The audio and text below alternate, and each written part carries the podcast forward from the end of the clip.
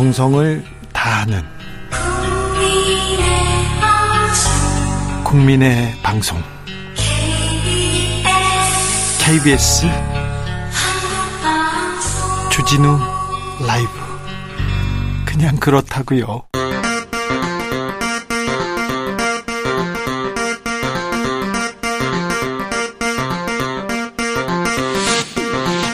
주진우 라이브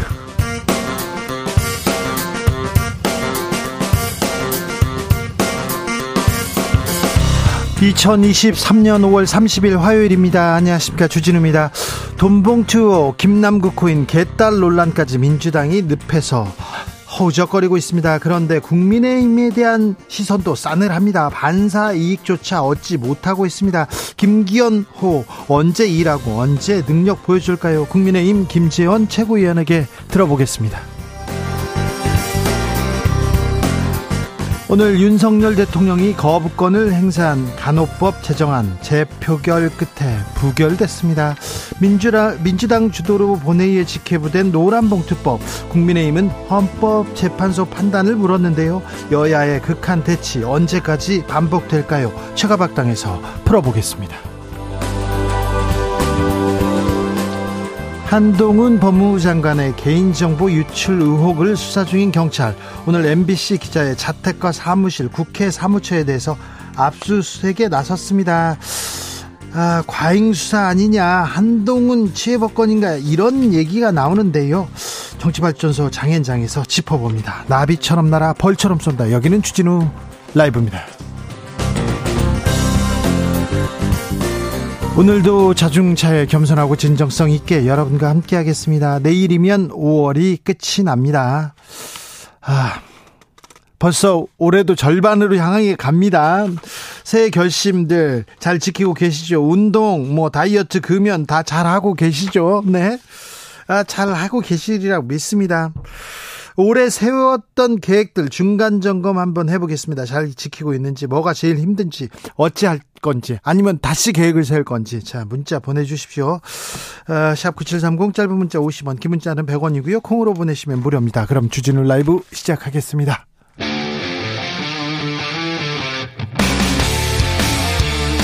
탐사보도 외길 인생 20년. 주 기자가 제일 싫어하는 것은? 이 세상에서 비리와 부리가 사라지는 그날까지. 오늘도 흔들림 없이 주진우 라이브와 함께.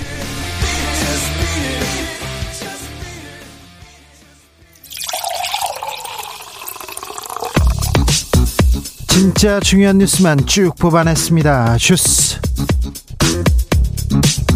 정상근 기자 어서 오세요. 네, 안녕하십니까? 선관위 채용 비리 이거 계속 커지고 있습니다. 네, 중앙 선거관리위원회 간부들의 자녀 특혜 채용 의혹이 커지고 있습니다. 선관위 내부 전수조사 전수조사 과정에서 기존에, 기존에 확인된 사례 외에 의심 사례가 추가로 확인되면서 이 특혜 채용 의혹 대상자가 10명 이상이 될 것이라는 전망이 나오고 있습니다. 예? 아, 실제로 현재까지 밝혀진 자녀 특혜 채용 의혹 사례는 자진 사퇴한 박찬진 사무총장과 송봉섭 사무차장, 김세환 전 사무총장, 신 신호용 제주 상임위원, 윤재현 전 세종 상임위원, 김정규 경남 선관위 총무과장 등 6건이고요. 어, 여기에 선관위의 5급 이상 직원 전수조사 과정에서 4, 5급 직원 자녀의 경력 채용 사례가 추가로 5건 이상 확인됐다라고 합니다. 권익위에서도 전수조사 나서기로 했는데요. 이거 자진 사퇴로 끝날 일 아닙니다. 이거 명백하게 밝혀가지고 사법 처리해야 된다고 봅니다. 국회 윤리특위 김남국 의원에 대한 징계안 상정했습니다. 네, 국회 윤리특별위원회는 오늘 거액의 가상자산 보유 거래 논란으로 민주당을 탈당한 김남국 의원에 대한 징계 절차에 착수했습니다. 징계안은 국회법에 따라 특위내 윤리심사 자문위원회에 회부됐는데요. 이 국회법에 따르면 윤리특위는 윤리심사 자문위에 징계안을 회부하고 징계심사 전 자문위원들의 의견을 청취해야 합니다. 두 여야에서 조속히 결론 내야 된다 이렇게 얘기하고 있지만 어, 시간이 좀 걸립니다. 지켜봐야 됩니다. 간호법 부결됐습니다. 네, 윤석열 대통령이 거부권을 행사한 간호법 제정안이 오늘 국회 본회의에 재투표를 거쳤지만 3분의 2 이상을 찬성을 얻지 못해서 부결이 됐습니다. 어, 대통령이 거부권을 행사하면 제의를 요구한 법률안은 제적의원 과반수가 출석해서 출석 의원의 3분의 2 이상의 찬성을 얻어야 합니다. 민주당은 국민께 송구하다며 새 법안을 준비하겠다라고 밝혔습니다. 장재원 의원은 국회 과방위원장에 선출됐습니다. 네, 국회는 방송통신 관련 상임위인 과학기술방송통신위원회 위원장으로 국민의힘 장재원 의원을 선출했습니다. 장재원 의원은 직전에 행정안전위원장을 맡았는데 상임위를 바꾸게 됐습니다. 경찰이 한동훈 법무부 장관 개인정보 유출과 관련해서 국회와 MBC를 압수수색했습니다. 네, 서울경찰청 반부패 공공범죄수사대는 오늘 한동훈 법무부 장관의 개인정보 유출과 관련해서 국회 사무처 의안과와 MBC 기자를 압수수색했습니다. 특히 MBC 기자는 휴대전화를 압수하고 주거지와 차량도 압수수색을 했고요. MBC 사옥 내에 해당 기자 소속 부서 사무실도 압수수색을 시도했습니다. 이 기자는 바이든 날리면 이 그그 보도를 했던 기자라고 합니다. 아, 이건 어떤 내용인지 잠시 후에 저희가 시간을 가지고 자세히 분석합니다. 한상혁 방송통신위원장 면직이 초일기에 들어갔습니다. 네, 윤석열 대통령이 이르면 오늘 한상혁 방송통신위원장을 면직할 것이다라는 보도가 나왔습니다. 인사혁 신천은 지난주 한상혁 위원장에 대한 청문 조서와 의견서를 대통령실로 송부했는데요. 어, 윤석열 대통령은 이를 종합적으로 검토한 뒤 면직 여부를 최종 결정하게 됩니다. 네. 아, 다만 한상혁 위원장이 면직 처분에 불복해서 집행정지 가처분을 내고 행정소송을 제기할 경우 오는 7월 임기 만료 이후에도 법정 공방을 이어갈 가능성이 있습니다. 7월이 임기가 끝나는데 왜 서둘러서 이렇게 이렇게 지금 법적으로 좀 문제가 있지 않느냐 아직 어, 법적인 판단을 받지 않은 상태잖아요. 한상혁 위원장이. 그래서 왜 이렇게 서두르지? 이런 얘기는 있습니다. 네, 한편 윤석열 대통령은 취임 직후부터 문재인 정부에서 임명된 한상혁 위원장과 전현희 국민권익위원장을 국무회의 참석 대상에서 제외하고 업무 보고도 서면으로만 받아온 바 있습니다. 아, 대통령실 관계자는 언론과의 인터뷰에서 이 새로운 방통위원장은 8월부터 이 바로 임기를 시작할 수 있어야 한다라고 밝혔는데요. 어, 이에 따르면 다음 달, 어, 즉 조만간 인선이 발표가 될 것으로 보입니다. 또 검사 출신이 온다 이런 얘기도 하고요. MB 정부에서 언론 장악에 앞장섰던 사람이 아, 될 것이다 이런 얘기도 있는데 누가 되는지 좀 지켜보시죠. 음. 아, 올 하반기는 언론계는 매우 뜨거운 뜨거운 이슈로 계속될 것 같습니다. 노무현 전 대통령의 명예를 훼손한 혐의로 재판을 받고 있는 정진석 전 국민의힘 비대위원장 혐의를 부인했습니다. 네, 고 노무현 전 대통령의 죽음이 부부싸움 때문이라는 취지의 주장을 SNS에 올렸다가 명예훼손 혐의로 고소당한 정진석 의원과 관련된 첫 재판이 오늘 열렸습니다.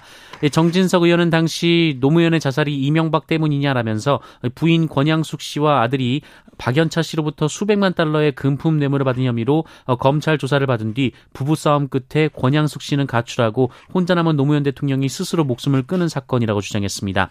어, 이후 노무현 전 대통령의 아들 건호 씨 등 유족이 정진석 의원을 고소했는데요. 예, 검찰은 벌금 500만 원의 약식 기소를 했으나 법원이 이 사건을 정식 재판에 회부했습니다. 오늘 정진석 의원 또 다른 얘기를 합니다. 네, 정진석 의원은 재판 후 기자들과 만난 자리에서 당시 박원순 서울시장이 이명박 전 대통령의 정치 보복으로 노무현 전 대통령이 죽었다고 주장해서 그 주장을 받아들일 수 없어서 한 말일 뿐 유족의 명예를 훼손할 의도는 없었다라고 주장했습니다. 여기서도 박원순 전 시장 탓을 하고요. 비방할 의도도 없었고 상처 주려는 것 아니다 이렇게 얘기했는데 의원님의 비방으로 상처 받았어요. 가족이 상처받고 고소한 겁니다. 국내 청소년 인구가 계속 줄어들고 있습니다. 총 인구의 15%밖에 안 된다는 보고가 나왔습니다. 네, 여성가족부 통계에 따르면 9세, 아, 9, 아, 9세에서 24세까지의 청소년 인구가 저출생의 여파로 올해 전체 인구의 15.3%까지 줄어든 것으로 나타났습니다. 40년 전까지만 해도 청소년 인구는 전체 인구의 37%였는데요. 앞으로 40년 뒤에는 10%까지 떨어질 것으로 예측이 됐습니다.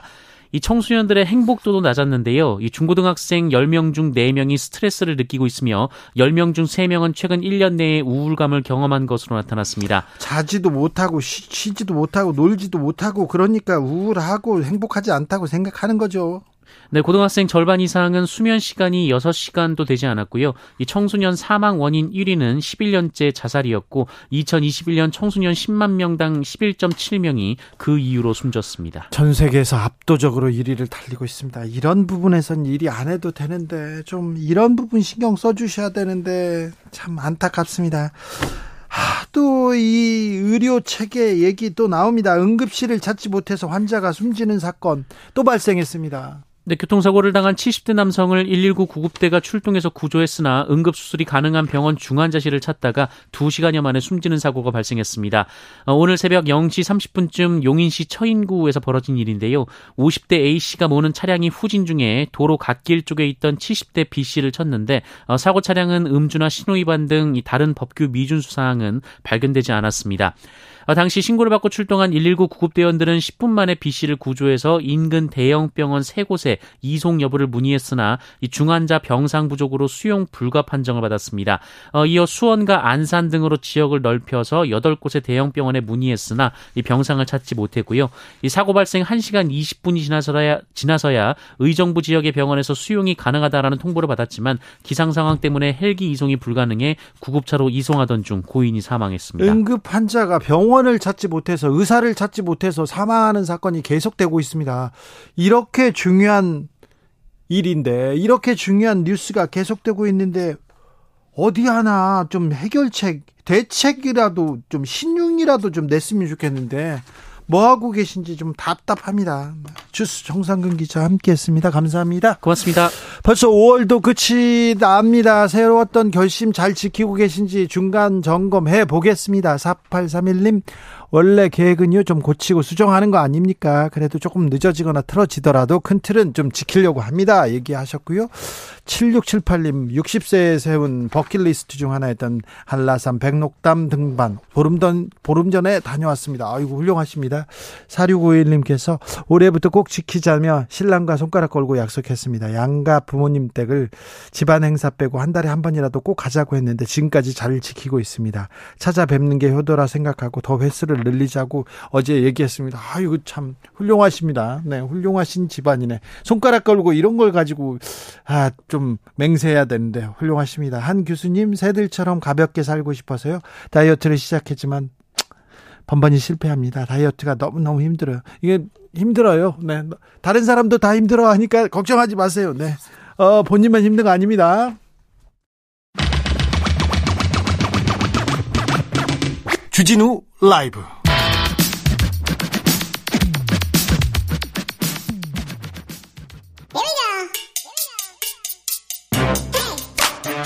뉴스를 향한 진지한 고민 기자들의 수다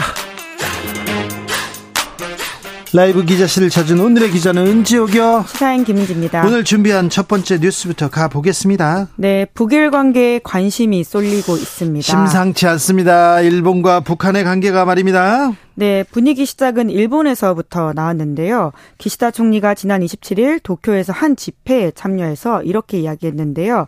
북일 정상회담 조기 실현을 위한 북한과의 고위급 협의를 원한다라고 말했습니다. 네. 한미일 공조가 강화되면서 북중러 대결 모드가 강해지는 게 아니냐 이런 이야기가 나왔었는데요. 그런데 북한도 바로 맞장구를 칩니다. 네, 그렇습니다. 이틀 후에 북한에서도 성명이 나왔는데요. 두 나라가 서로 만나지 못할 이유가 없다라는 식의 이야기를 했습니다. 네. 어, 조금은 급이 낮은 이제 사관급이긴 한데요. 박상길 북한 의무성 부상이 조선중앙통신에 공개한 담화인데 물론 조건은 있습니다.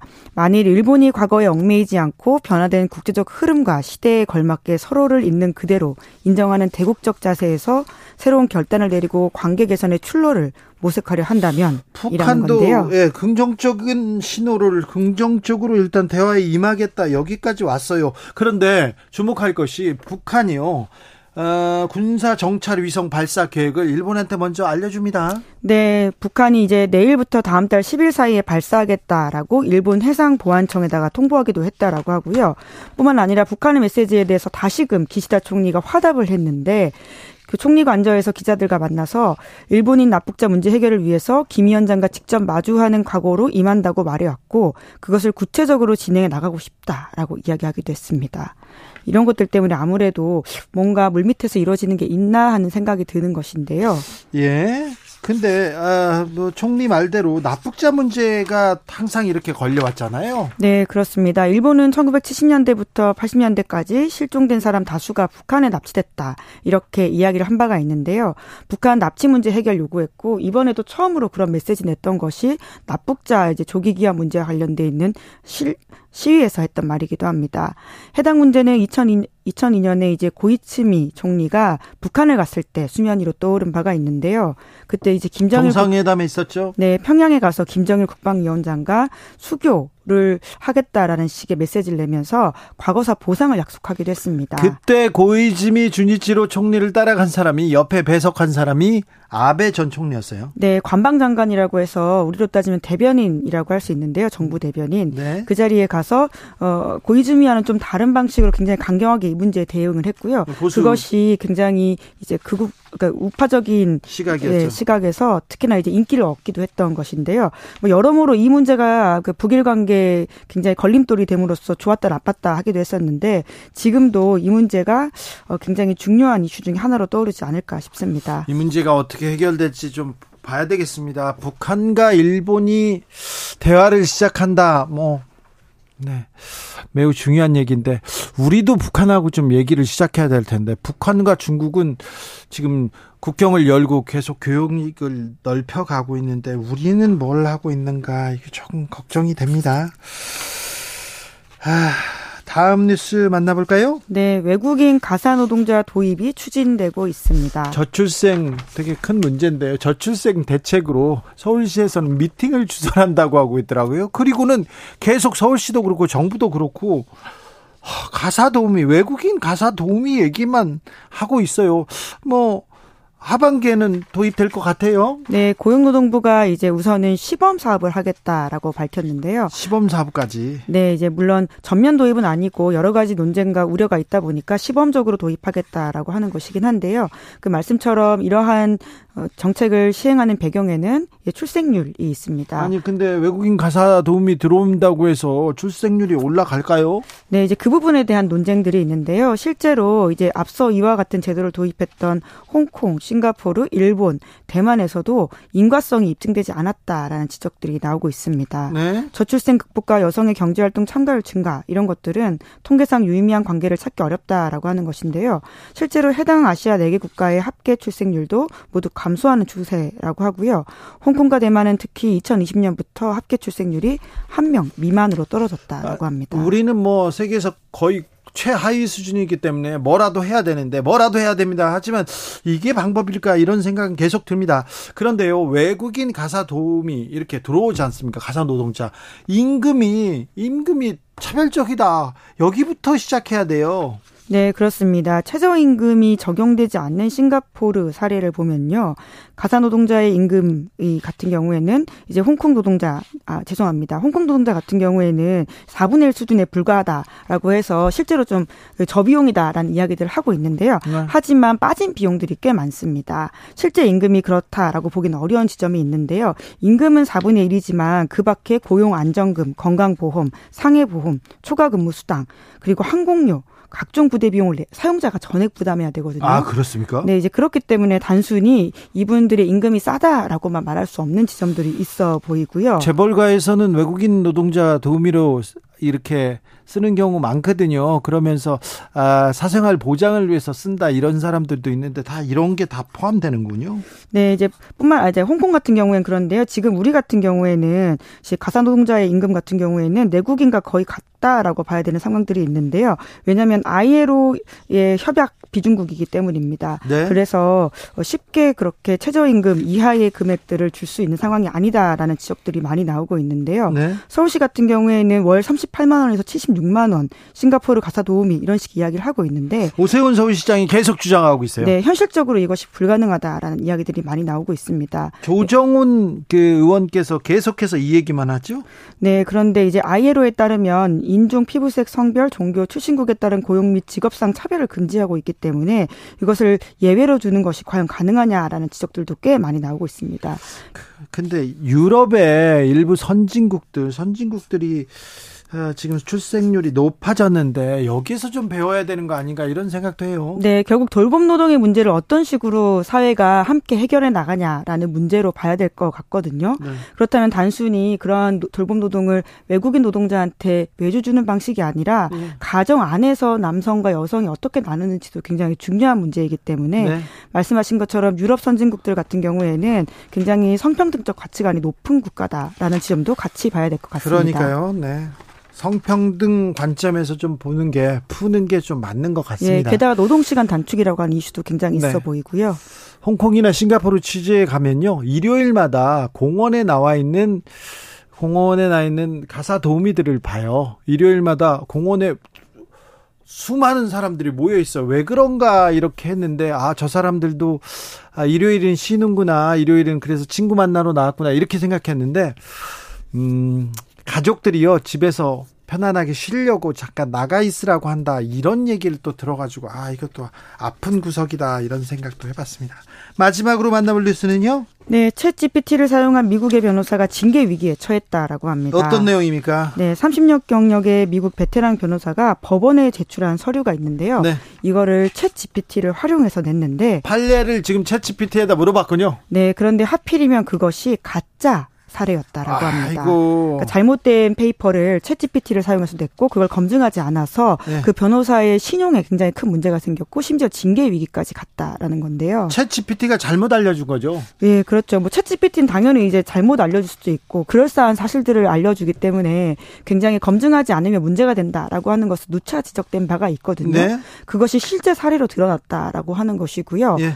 사실 이렇게 비싼 변호사를 고용해서 소송에 참여하는 의뢰 인 개인으로서는 굉장히 황당한 이야기다라고도 볼 수 있을 것 같습니다. 그런데 챗GPT 사용에 대해서 고민해 봐야 됩니다. 왜 챗GPT가 아는 만큼만 얘기하면 되는데 거짓말을 해요. 거짓말도 잘합니다. 어디 논문에서 지금 이런 내용이 나왔어. 그런데 그 논문을 찾아보면 논문이 없어요. 예, 그럴싸한 맞는 말, 아, 가짜인 말을 하는 거죠. 너왜 거짓말을 하냐? 그럼 거기서 또 다른 말을 이렇게 만드는데 이 알고리즘 사실은 만들 때 챗GPT한테 거짓말하면 안 돼. 아는 만큼만 대답해야 돼. 진실을 말해야 돼. 이 얘기를 이렇게 만들어 놓지 않아요. 그래서 무서워요. 네, 그리고 무엇이 진짜인지에 대한 것도 굉장히 논쟁적일 수 있기 때문에요. 네. 여러모로 챗GPT를 활용하는 것은 결국 인간의 몫이다라는 생각이 드는데 예? 실제로 이번 논란이 된 변호사 같은 경우에도 본인이 업무를 보완하기 위해서 챗GPT에 자문을 했고 네. 반복적으로 해당 판례가 진짜냐 이렇게 물어봤다라고 해요. 네. 그런데 챗GPT가 계속 맞다 이렇게 이야기를 해서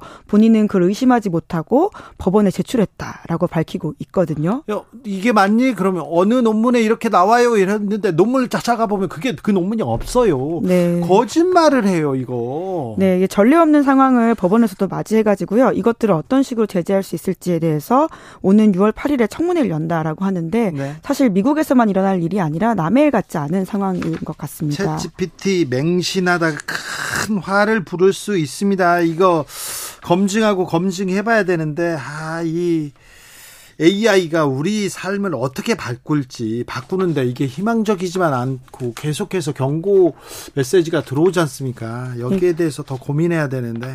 결국 보조적인 수단이고 이것의 중심은 여전히 인간이다라고 하는 것을 좀 명심할 필요가 있을 것 같습니다. 아니에요. 그래도 또 AI가 AI가 지금 어, 터미네이터 수준이 아니라니까 매트릭스 수준이 아니라 더 우리 사회를 더 급변시킬 수도 있습니다. 아, 그럼요. 예. 아, 걱정이 되네요. 기자들의 수다 시사인 김은지 기자 함께 했습니다. 네, 감사합니다. 교통정보센터 다녀오겠습니다. 이현 씨.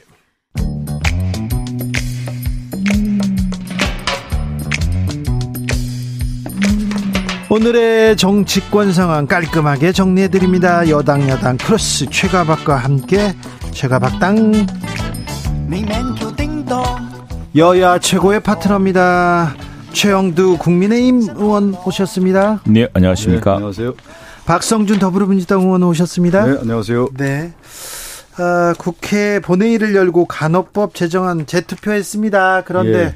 부결됐습니다. 이거는 예. 박성준 의원님께서 좀 설명해 주셔야 되겠습니다. 오늘 의원 289명이 투표에 참여해서요. 음. 어, 간은 178, 부가 107, 부여가 4표 나왔는데 아, 이 재의결은 국회 과반수 출석에 네. 3분의 2의 찬성으로 어, 가결이 되는 건데 네. 3분의 2가 되지 않았기 때문에 일단 부결이 됐습니다.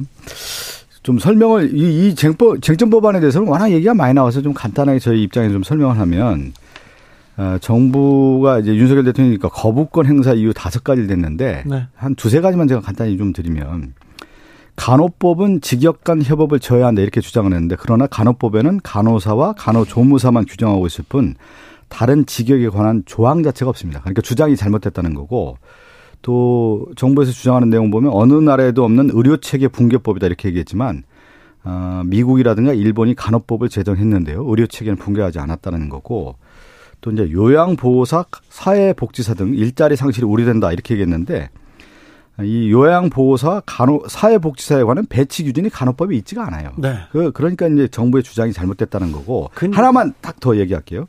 이 간호법과 관련돼서는 지난 대선에 윤석열 대통령의 공약이었습니다. 예. 2022년 1월 11일 날 당시 윤석열 대선 후보는 간호사들 앞에서 제가 정보를 맡게 되면 의료 기득권에 영향받지 않게 하겠다. 믿어달라.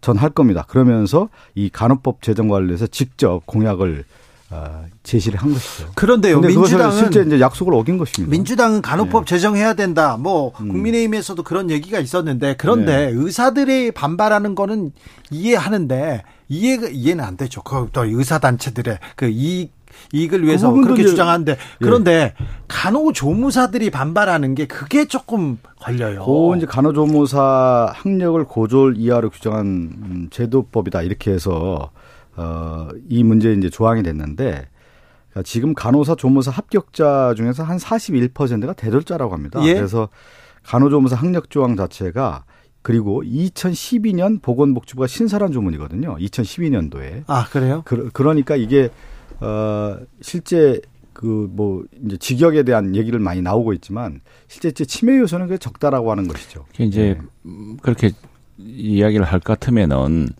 왜 민주당이 임대차 3법 그렇게 밀어붙일 때 그렇게 밀어붙이지 않았습니까? 이게 다 이유가 있는 거거든요. 당시에는 또 팬데믹이기도 했고 또 의료가 완 팀으로서 어떤 굉장히 그 서로 협력이 중요한 시절이기 때문에 어 제가 간호법 이 초기부터 합니다. 네, 왜냐하면 제가 말씀드렸지만 마그렛 마리안너 우리 소록도에서 근무했던 오스트리아 간호사를 기려서 그분들을 위한 간호사를 이제 처음으로 노벨 평화상을 받게 하자는 운동을 제가 김항식 총리와 함께 전개해 오면서 지금도 국회의원으로 그걸 내고 있는데 그래서 제가 간호 우리 협회랑 굉장히 오랫동안 이야기를 상의를 했습니다. 첫부터. 그래서 간호법 문제는 이제 저희가 걱정하는 건 이건 우리가 그 간호사들, 간호사 선생님들이 얼마나 애를 쓰고 있는지 잘 알죠. 네. 잘 알고 또 그런 고충도 알고 하는데 이게 이제 의료법 체계에 있기 때문에 민주당 정부도 과거에 있으면서 하지 못했던 거 그렇게 막강한 입법권과 뭐 국회 내에서 막강한 다수당 의석 수 의석과 또 대통령 시절에 못했던 이유가 있습니다. 이게 이제 의사 단체 또 간호사 재무사, 전무사 단체 그리고 또 여러 가지 의료법 체계에 있는 여러 단체들에서 여러 가지 이해가 맞물려 있습니다. 그래서 이 의료법 상으로 이 새로 변화돼가는 의료 수요 또 변화 양상에 맞춰서 그 여러 가지 직역의 문제 이런 걸 좀 조정해 야 되는데 그걸 이제 우리는 다 살피겠다고 한 것이고 또 간호법이란 것은 우리 간호사 단체들이 간호 단체에서 걱정하고 있는 것, 고생하고 있는 것들을 함께 배려하겠다는 지인데 그걸 이제 딱 잘라 가지고 민주당에서 하는 것은 대통령이 거부권 행사할 게 뻔하니까 그냥 정치적 부담을 우리한테 넘기겠다 말고는 저는 사실은 맞지 않다고 봅니다. 왜냐하면 그렇게 좋은 법이었으면 민주당에서 어, 그 갈등 요소가 없었다면은 진작 했었겠죠. 안 했지 않습니까? 안 하고 지금 네. 넘겨오고 했고 또, 또 하나만 말씀을 딱 더 드리면은 이 국회 그뭐 거부권이라고 하지만 사실은 국회가 제의를 요구한 거 아닙니까? 그렇다면은 오늘 우리 저 김진표 국회장도 말씀하셨지만 그 법을 민주당이 거부된 그 제의 요청된 그 법을 그대로 할 게 아니라 조금 기한을 두고서 다시 협의해 본다든가 하는 이런 노력도 없이 그냥 밀어붙이니 참 이게 너무 정치적으로 이 문제를 이 법을 가지고 그러면 지금 은 선거 때 간호사 단체들은 네. 민주당 정부 네. 찬성하고 이럴 것 같습니까? 네. 이제 그 이제 대통령이 거부권 행사한 이후에 국민의힘에서 이 간호법과 관련된 내용에 대한 협상 또 안을 제시를 했는데 그 내용을 보니까 오늘 그 의원총회에서 그대로 얘기하더군요. 박강원 원내대표가. 아, 정말 성의가 없이 그 당시 상임이라든가 그 쟁점, 그 다음에 국민의힘이 주장했던 그 내용에 그러니까 반복적인 얘기만 하더라는 거예요. 그러니까 이 자체에 대해서 관심을 두고 있지 않다라는 게 국민의힘의 태도 아니겠느냐라고 하는 질타가 이어진 거고 그 윤석열 대통령 지금 얘기했는데 이 왜 문재인 대통령 당시 안 했냐 막 이런 식으로 얘기하는데 항상 이 남탓 정부를 하는 게 이제 남탓 정부 아니 좀 들어봐요. 아니 저 들어보세요. 그리고 그러면 똑같은 사정이 아니 제가 얘기하고 좀 해주세요. 예? 얘기 좀 하고 뭐 그러면 다 안 했던 사정이 아니 좀 얘기 좀 제 얘기하고 좀 들어주세요. 역지 사실 해보라. 두 분은 그렇게 친한 분들이 마이크 앞에만 앉으면 아니 아니. 아니 맨날 남 탓이라 그래요. 아니 그렇게 칭찬하시는 아니 여기 좀저 최영두 의원님은 제가 남탓 정부라고 하면은 발끈하는데 뭔가 찔리는 거예요 항상 보면. 찔리는 게 아니고 남탓 정부만 해서 어떻게 하겠어요? 책임을 져야 박 의원께서 저렇게 아니, 문법으로 생각하시나. 아니 이거 제가 아까 윤석열 책임은 연속적이다 아니, 이런 이야기를 하는 거 아닙니까? 얘기 제가. 들어보세요. 듣고 하세요.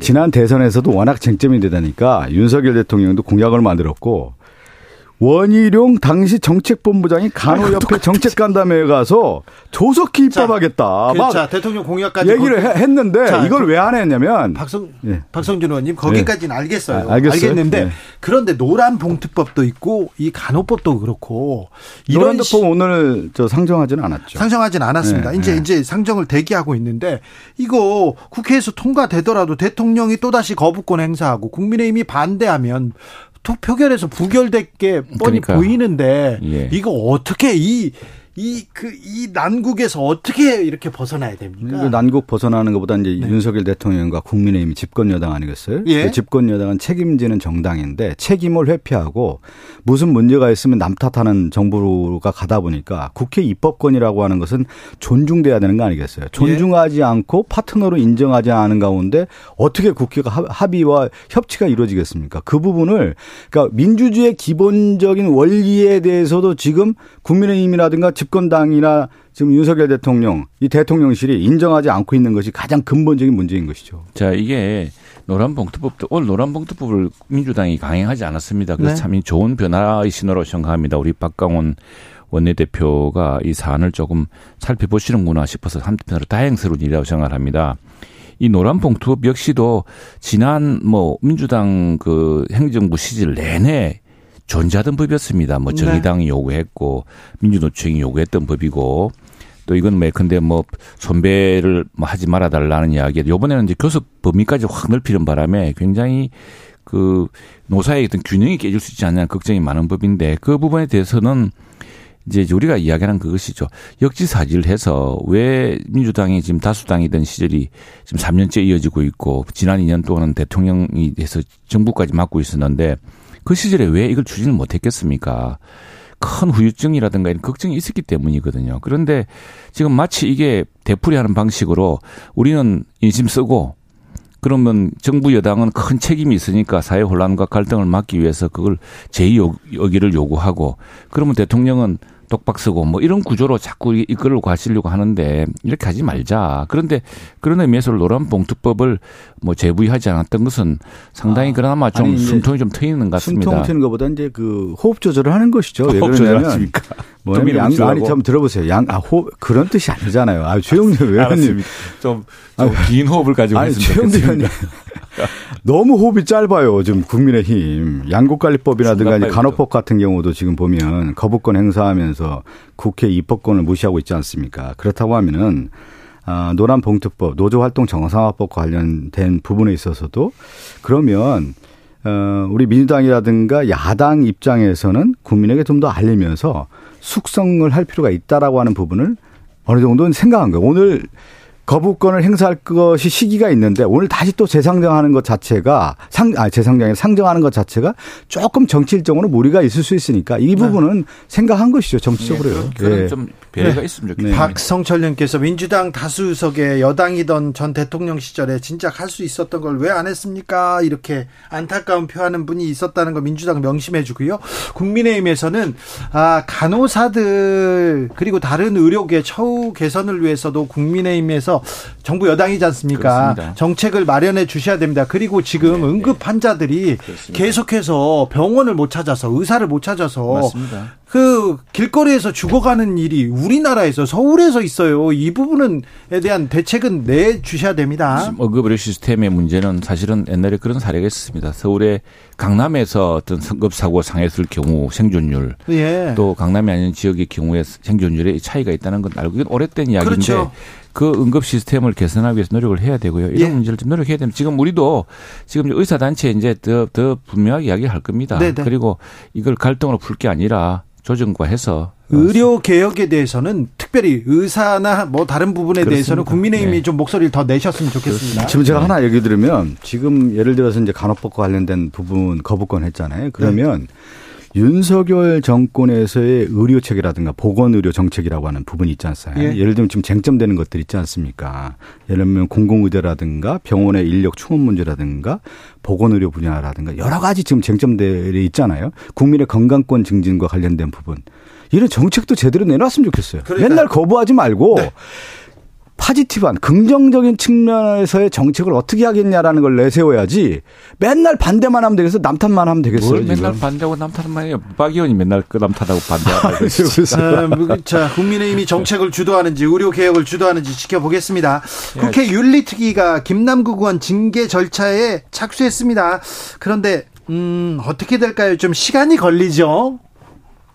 지금 이제 오늘 오늘 이제 윤리특위위원 특위가 열리지 않았나요? 네, 예. 어, 그 윤리특위위원회에서 이 김남국 의원 관련해서 어 이제 열린 것으로 알고 있는데 진행 방식을 보니까요 자문위 심의를 거치고 네. 지금 시간이 걸린다는 표현을 했는데 예. 이제 절차적 과정이라는 게 분명히 있잖아요. 예. 그러니까 절차적 과정이라고 하는 것은 결국 제도 안에서의 에, 그 과정을 지켜야 되는 거니까 제, 자문위 심의가 있고 한 달간 자문위 전체 있습니다. 회의가 있고 네. 또 소위원회 회의 출석 요구 이런 것들이 이제 절차적으로 남아 있는 거기 때문에 근데 그 자문위 제가 내용을 보니까 자문위 출석에 대해서는 강제 출석 조항은 없는 것으로 알고 있습니다. 예. 근데 본인 입장을 설명하기 위해서는 자문위에 요청하면 김남국 의원도 여기에서 응원을 하고 충분히 설명을 해야 되지 않을까 싶습니다.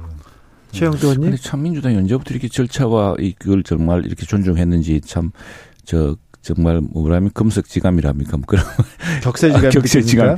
아니 이런 것들을 좀 지난번 입법할 때 좀 지켜줬으면 얼마나? 좋았을까 생각이 드는데 아니 이거 정말 이건 김남국 의원이요 본인이 나와서 소명하고 어디가 있습니까 지금 어디가 있습니까 민주당은 탈당했다고 그냥 모른 척하고 있습니까 아니 아니요. 지금 지역 사무실에서 일을 보고 있다는 그런 보도가 나왔습니다. 지역 사무실에서 일할 게 아니라 국회가 지금 이것 때문에 얼마나 우리 국회 민주당도 큰 곤욕을 치르고 있고 우리 국회가 신뢰 위기에 직면해 있습니까? 민주당이 이 문제를 빨리 해결을 내지 않으면 그거는 맞습니다. 그 국민들한테 질타를 받기 때문에 민주당에서도 고민할 거예요.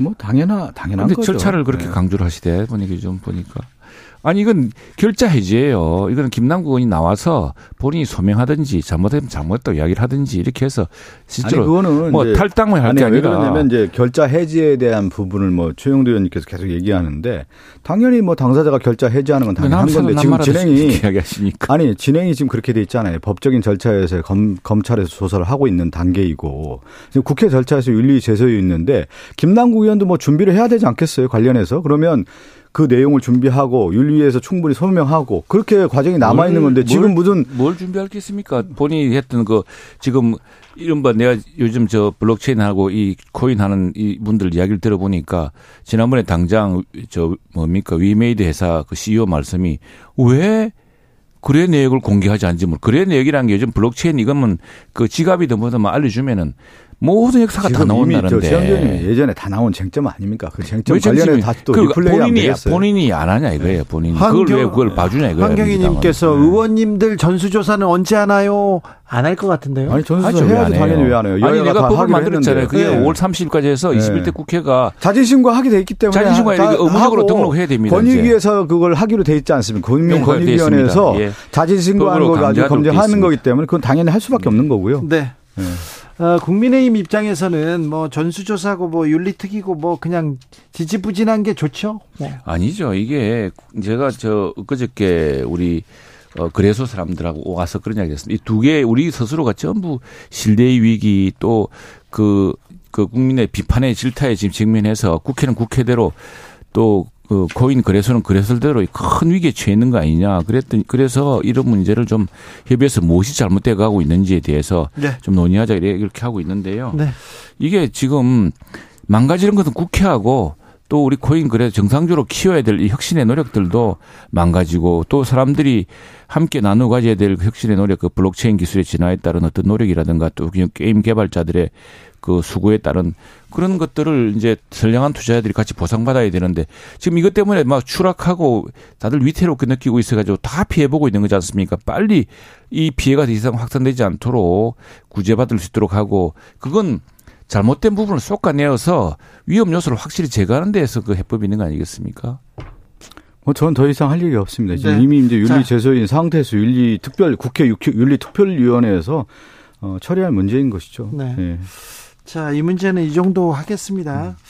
지난 주말에 SBS 동물농장에 동물농장에 윤석열 대통령과 반려견이 출연했어요. 그러면서 또 아, 여론이 쫙 갈라지네요. 쫙 갈라져요. 이 부분은 어떻게 보십니까? 박성준 의원? 저는 이제 취임 1년만 받았잖아요. 네. 그리고 그동안에 도어 스태핑도 없었고 윤석열 대통령이 국정 운영과 관련된 설명의 자리가 없었지 않습니까? 네. 그러면 저는 우선순위가 있다고 봐요. 대통령께서 충분히 이런 정책과 관련된 국가의 위기 상황에 대한 설명도 좀 하고 소통을 그동안 해왔 가운데 이런 프로그램에 출연하면 우리가 이제 정책이라고 하는 것도 강원 정책이 있는 거고 네. 이미지도 강한 이미지가 있고 부드러운 이미지가 있다고 하면은 부드러운 이미지를 강요 강, 어떻게 보면 강조하기 위해서 SBS 예능 프로그램에 출연한 거 아니겠습니까? 네. 그런데 대통령의 관심사가 어딨냐는 장소와 선택과 어떤 프로그램을 선택하느냐에서 드러나게 되는 건데 저는 이걸 좀 강조하고 싶어요. 지금 우리나라가 무역 국가고 통상 국가고 수출 국가 아니에요. 무역 네. 적자가 어마어마하게 심한 가운데 지금 전선에 있는 수출 전선에 있는 기업들이 그렇게 어려운데 여기에 먼저 방문하면 안 됩니까? 이런 현장에 그러면서 예능 프로그램 가면 안 돼요? 예능 프로그램을 먼저 하고 그럼 수출 국가나 이런 기업들은 다 어려운데 다 외면하는 겁니까? 저는 공보라인이라는 거 홍보라인이라는 것이 우선순위가 있다라는 거예요. 근데 뜬금이 좀 없지 않습니까? 이렇게 어려운 가운데 그- 그 예능 프로그램 가갖고 부드러운 이미지만 강조하는 것 자체가 제가 이 상징적인 측면에서의 어, 공보 홍보 라인도 문제가 있는 것이다라고 좀 최영도 의원님? 아니 것이죠. 대통령 난 보니까 맨날 그 저 규제 혁신 다음에 중소기업 위원들과 만나고 이렇게 하는 모습이 그렇게 많던데 그게 야당에는 눈에 보이지 않는 모양이네요. 그리고 지금 이거는 이제 또 국민들의 관심사이기도 하고 또 예능 프로에서 뭐 출연을 요청했거나 그런 과정이 있었겠죠. 그리고 이것도 지금 유기견들을 특히 돌보는 또 그 부분 그런 운동을 하시는 시민들도 많지 않습니까? 거기에 유기견을 돌봐서 그 말해 뭐라고 그랬죠 대통령께서 그랬나요? 그 사지 말고 유기견을 입양하라고 돌- 입양하라고 했죠. 네. 그랬죠. 그것도 나름대로 지금 사회적으로는 중요한 현안 아닌가요? 근데 무엇보다도 자 대통령께서 하실 일 다 하고 있죠. 그리고 지금 오늘 사실 제일 아쉬운 대목은 그 여야 원내대표하고 상임위원장들을 대통령이 같이 만나서 어 이야기를 하려고 했던 것 같습니다. 그런데 오늘 뭐 야당, 야당에서 그 일정을 이제 좀 미루셨는지 어떤지 모르겠는데 지금 이제 본격적으로 국회와도 대화를 하고 또 법안도 지금 당장 계속 지금 일 잘못하면 대들 대풀이 될 판이잖아요. 뭐 대통령은 제의를 요구하고 민주당은 또 똑같은 걸 밀어붙이고 그러지 말고 당장 입법하고 있는 상임위원장들 또 아니, 여야 저- 원내대표들 만나서 논의하고 하는 그런 관계가 있는데 민주당은 애써 아니, 그런 문제를 외면하고 가면서 지금 그걸 아니, 안 한다고 잠깐만요. 이렇게 이야기하면 안 되죠. 아니죠. 예. 최영두 의원님, 지금까지 야당을 파트너로 인정하지 않고 외면했던 정부가 어디에 윤석열 정권 아닙니까? 그리고 국민의힘 아니에요. 국민의힘이 왜또 어떻게 남 탓을 하는 거예요? 아니, 어떻게 야당을 야당? 야당을 야당으로. 인정하지 않은 가운데서 국정 야당을 누가 국정- 인정 안 해요? 지금 그런 모습이었잖아요 그 동안에. 아니죠. 아왜 야당을 그렇습니까? 왜- 그걸 왜 아니 안 부정합니까? 만나줬잖아요. 아니, 대통령이 그- 시정이 좀 만나자 했더니 거부하고 왜또 아니, 남 탓을 하고 있어요? 아니라 아니 사실관계 무슨 일을 전후관계를 하려면 보셔야지. 아니, 무슨 그러니까 일을 하려면 신뢰 신뢰 고치기라는 게 있는 건데 지금 국민의힘이라든가 지금 집권 우리가- 여당이 우리가 그동안 그렇게 해왔나요? 그런 모습이 없는 가운데 통사정을 하고 있죠. 제발 좀 국정 같이 이끌어. 무슨 통사정을 안 해요? 지금 뭐 맨날 강압, 강압 수사하고 압수해가고 짓밟고 그냥 비웃으면서. 말씀하시면 서운합니다. 아니 지금 뭐 윤석열 정부 1년 들어서 뭐 하니까 무슨 뭐 손을 잡았어요. 압수수색하고 맨날 털털 털기만 하고 먼지 털이하고 그것만 지금 1년 동안 한 거 아니겠습니까? 민주당 다 불거져가지고 수사를 안 하고 있으니까 수사정 수사 정권 아니야 압수수색 정권 아니야. 자, 우리 당국에서 한게 있습니까? 다른 다른 얘기로도 좀 넘어가 볼게요. 아니 지금 왜 수사를 안 해가 지금까지 그 국정이라고 하는 것은 지금. 파트너십이라고 하는 것은 손도 잡아주고 서로 합의를 네. 해야 되는 건데 알겠어요. 어느 날 갑자기 그냥 만나도 이렇게 하면 되는 거예요. 맨날 파트너를 인정 안 하고 가운데에서 네. 우리 의원 맨날 들어요. 그러니까 왜 파트너 인정 안 합니까? 아니 그 최영두 위원장처럼 이렇게 얘기를 해야 될 거 아니에요. 얘기도 안 하고 여야 대표들 근데 정책 토론은 하겠죠? 해야죠 당연히요. 한다고 했죠. 네, 네. 네. 아니 해야죠. 그런데 그것도 보잖아요. 밥이나 먼저 목적 얘기하는 것부터가 아니라 아이, 국정 현안에 대한 말이지.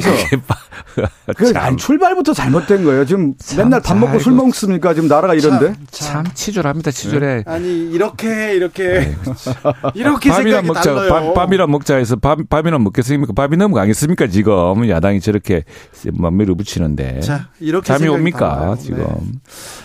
참. 아, 이렇게 웃으면서 얘기하세요. 거의 비슷한 사안인데, 거의 비슷한 문제를 가지고 이렇게 입장이 달, 다릅니다. 이거는 좀, 예, 뭐, 의견 일치가 나올 것 같아요. 선관위 자녀채 영의혹이지 않습니까? 이건, 문, 지금, 때가 어느 때인데 이거 선관위 뭐 하고 있습니까? 그러니까 지금 이제 우리나라의 그러니까 우리가 이제 권력으로부터 독립기관들 있지 않습니까? 예. 예 권력의 도, 독립성, 그 중립성을 했는데 이게 그 하나의 어떻게 보면은 어 치해법권 지역들이 된 경우가 많아요. 그래서 이게 선관위도 그런 좀 모습이 아닌가 싶어요. 견제받지 않는 권력이 되다 보니까 네. 어, 이런 문제가 터진 거고 내부 안에서 해면 누가 견제하겠냐 이러한 음, 사태가 벌어진 거죠. 그러니까 간부들 자녀의 특별 채용이라든가 아빠 찬스 채용이 있었다라는 거 분명히 문제 있는 거 아니에요? 네. 그리고 그것이 드러나지 않을 거라고 생각하는 것 자체가 큰 문제인 거죠. 어. 지금 이 문제는 뭐 보면은 네. 그게 사회적으로 선관위의 특혜 채용 의혹이 지금 집중된 시기가 보면은 조국 전 법무장관의 자녀 입시 자료 위조 의혹이 불거져서 온 나라가 난리 났던 2020년, 2021년에 집중됐습니다. 이른바 아빠 찬스 때문에 온 나라의 비판 여론이 비동한 상황인데도 아랑곳하지 않고 이랬다니까 야 이거 정말 심각한 상황이다. 이게 뭐 지혜법권 지역도 아니고 너무한다 생각이 듭니다. 그래서 이거는 국민적인 지금 분노를 부르고 있기 때문에 이제 선관위도 스스로 자정 노력을 해야겠지만 아, 이거 국회도 한번 같이 한번 들여다봐야 될 것 같아요. 문제 네. 예. 이런, 이런 독립기관들 관련해서 뭐 선관위뿐만 아니라 다른 기관에도 문제가 없는지 이런 것도 철저하게 조사할 필요가 있는 것이죠. 네. 예. 어, 오늘 국회 과방위원장으로 장재현 의원이 선출됐습니다. 그러면서 네. 민주당 의원들께 감사한다 이렇게 뼈 있는 인사를 하더라고요. 네. 저도 망설였죠. 장재현 의원 이거 가결시켜줘야 되나? 어, 여야 이제 그 합의에 의해서 장재현 의원이 과방위원장이 네. 됐는데 네. 과연 진정한 언론계라든가 우리나라 언론에 있어서의 그런 철학을 갖고 있는 인물이냐 저는 상당히 회의적인 인물이라고 봐요. 어, 지금 언론 개혁이 좀 퇴보하고 있고 지금 한동훈 언론 개혁이 퇴보한다는 게 무슨 이야기입니까? 어, 언론 관련된 지금 국가의 그 언론 자유의 수치가 좀 떨어지고 있는 거고. 언론 자유 수치는 지난번에 언론 중재법 아, 얘기 좀 들어보세요. 듣고 얘기하세요. 했죠. 그 제가 막아드렸습니다. 자기들 권력의 입맛에 맞지 않는다고 해서 뭐 방통위원장도 쫓아내려고 하고 있고 지금 MBC 지금 압수돼가고 있고 이 지금 보면은 언론의 자유가 좀 무너지고 있는 데 있어서 그 중심에 방통위원 그 누가 뭐 언론 자유 과방위원장의 좀그 장재원 위원장이 지금 선임이 됐다라는 것 자체가 심히 우려되는 상황인 것이죠. 네. 그런 아니, 측면에서 봐야 되는 거 아니겠어요? 우리 뭐 저 민주당 의원은 전부 언론만 보이는가 봐요. 근데 이 과방위는 과학 방송, 과학 저 정책, 그 과학 방, 통신 기술을 일하는 네. 중요한 위치입니다. 그래서 오늘 그 장재원 위원장, 신임 위원장의 이야기도 어 지금 우리 우리나라가 결국 혁신을 통해서 이루어지고 과학 정보 통신 기술 이 문제가 제일 중요하지 않습니까? 그런 문제에서 우선의 민주당과 함께 우리도 혁신을 더 이끌자고 이야기를 했고요. 방송 이런 거는 사실 저거 저그그 중에 일부의 문제입니다. 근데 민주당은 온통 그 장재원 정대도 방송 어떻게 지금 민주당이 막강한데 방송을 우리가 마음대로 합니까? 오피리아 님께서 우길기 달고 부산 입항한 자위대 수호함, 뭐 호위함 이거 좀 자존심 상합니다. 웬 말입니까? 이렇게 물어봅니다. 근데 이게 문재인 대통령 때고 양쪽 간에 관행해 했는데 문재인 정부 때도 아, 왜 수용돼 있고 왜냐하면은 전 정부 이게, 탓을 하세요. 이게 이제 우리로서는 용납하기 힘들죠. 역사적으로 보면 우길기라는 게좀 그런 태평양 태평양 시장돼 네. 있는데 국제적인 관행에 따라서 뭐 관함식이나 이런 거 할 때 했던 거고 또 이게 그래서 우리 정부가 이제 단호하게 좀 할 수도 있었는데 보니까 지난 정부 때하고 쭉 이렇게 해왔다고 하니 뭐 또 그런 어려움이 있었겠죠. 저는 윤석열 정권이 한일 관계에 대한 역사 인식과 더불어서 국민들을 바라보는 그 시각이라는 게 있잖아요. 우리가 그동안의 어떤 역사적 과정. 그러면서 현재에 대한 진단과 더불어서 미래로 무엇을 나갈 것인가에 대한 부분을 해야 되는데, 아, 이 전체적으로 보면은 한일 관계에 대한 개념이 그냥 일본에 맞춰주는 구색을 맞춰주는 쪽으로 가는 것 같은 음, 느낌을 주고 있단 말이에요. 그러니까 우리의 중심적 사고가 아니라 일본의 중심을 두고 한국이 가는 방향으로 가는 그런 모습이 되다 보니까 국민들이 바라볼 때 과연 우리 대한민국의 역사, 우리 5천 년의 역사에 있어서 일본에 대한 시각을 분명히 국민들이 갖고 있는데 네. 그것을 부정하고 있는 것이 아니냐라고 하는 생각을 갖고 있는 것이죠. 의료 개혁이나 응급 의료 체계 그리고 의사 증원 같은 아, 필수적인 의료 개혁에 대해서 국민의힘에서 정책을 내고 그 부분에 대해 서 민주당이 반대하고 보완하고 막 그런 그렇습니다. 그런 이- 이번에 저희들이 좋겠어요. 이제 그 제2 요구권을 제2 요구를 해왔는데 민주당이 그냥 제2 요구 제의를 하지 않고 바로 상정하는 바람에 저걸 결국 반대를 했습니다만 간호사 복지를 위해서도 예, 그래서 그걸 이제 이번에 우리가 종합적으로 논의해야죠. 우리가 그렇게 했기 때문에 의료계 전체를 생각했기 때문에 그렇게 한 겁니다. 그래서 의료계 전체가 이제 우리 정부 여당이 취한 입장을 생각해서 같이 노력해 아, 줘야죠. 저도 5초만 이렇게 윤석열 정권의 의료 정책이라는 게 있는지 저는 궁금해요. 좀 제대로 된 정책을 내놓기 바랍니다. 알아보려고 좀 하시고 좀 감사합니다 두 분. 무조건 없다 그러고 이제 뭐. 얼른 가세요.